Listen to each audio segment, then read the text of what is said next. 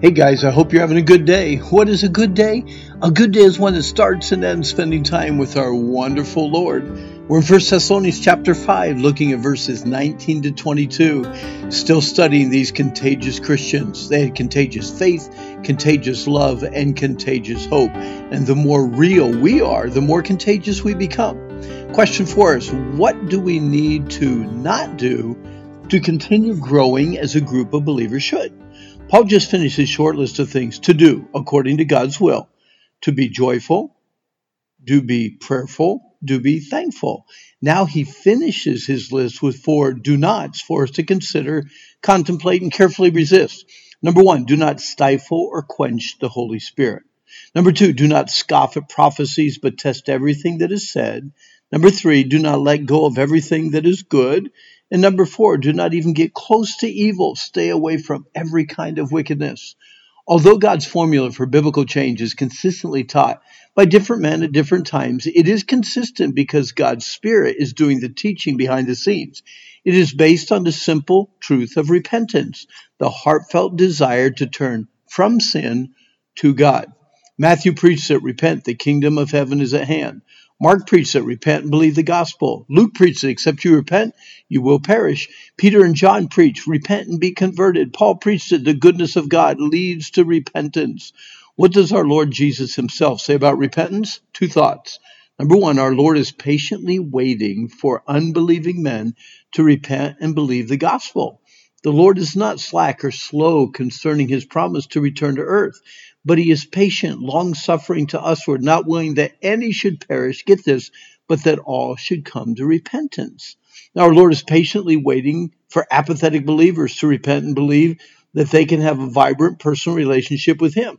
As many as I love, I rebuke and chasten, he says. Be zealous, therefore, and repent. Behold, I stand at the door and knock. If any man hear my voice and open the door, I will come into him and will sup with him and he with me. This is from Revelation 3.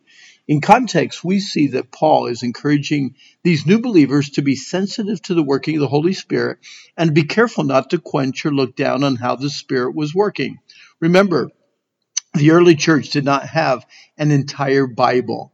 Therefore, for this specific time, God's Spirit gave some special miraculous gifts to the church that were to instruct, inspire, and kind of give credence to the gospel message. Among these were the ability to perform miracles of healing, the ability to speak in various languages, and the ability to prophesy. When the Bible says quench not the spirit, the word quench is used by Mark in regards to putting out a fire. In an attempt to attack false teaching, some zealous Thessalonians were actually attacking the work of the Holy Spirit. Just as Paul encouraged them to be careful not to hinder the work of God's Spirit in the church, we need to be careful not to quench the Spirit's work in our own lives. A fire can be extinguished by smothering it or starving it. Throw a blanket or a bucket of water on the fire and watch it go out quickly. Sin does that. Don't let sinful choices instantly smother the work of the Holy Spirit in your heart. On the other hand, if we fail to refuel or feed on God's word every single day, we will starve the convicting fire burning in our hearts and it will slowly burn out. Then he tells us, by the way, to despise not prophesying.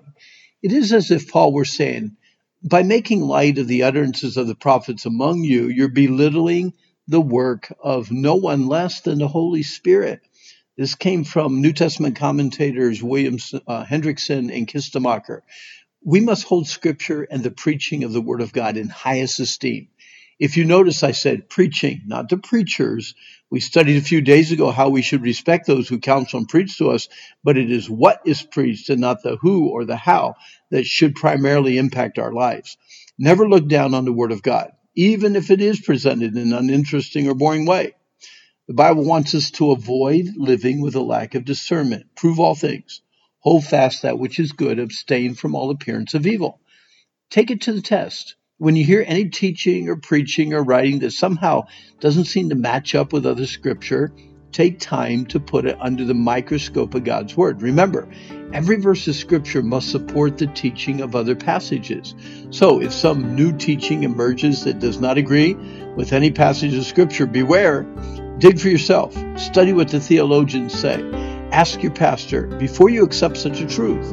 Now, on solid biblical truth, hold on don't let go or let it slip away. But unquestionable teachings, stay away from all evil or unbiblical teachings. Learn to discern. Be a student of the Word. Quench not the Spirit of God in any way. Be sensitive to the work of the Holy Spirit in your life and in His Word. Hey, our time's up. I hope you've enjoyed this study. Uh, but this is the day the Lord made. Let's rejoice. Let's be glad in it. And I hope that you have a good day.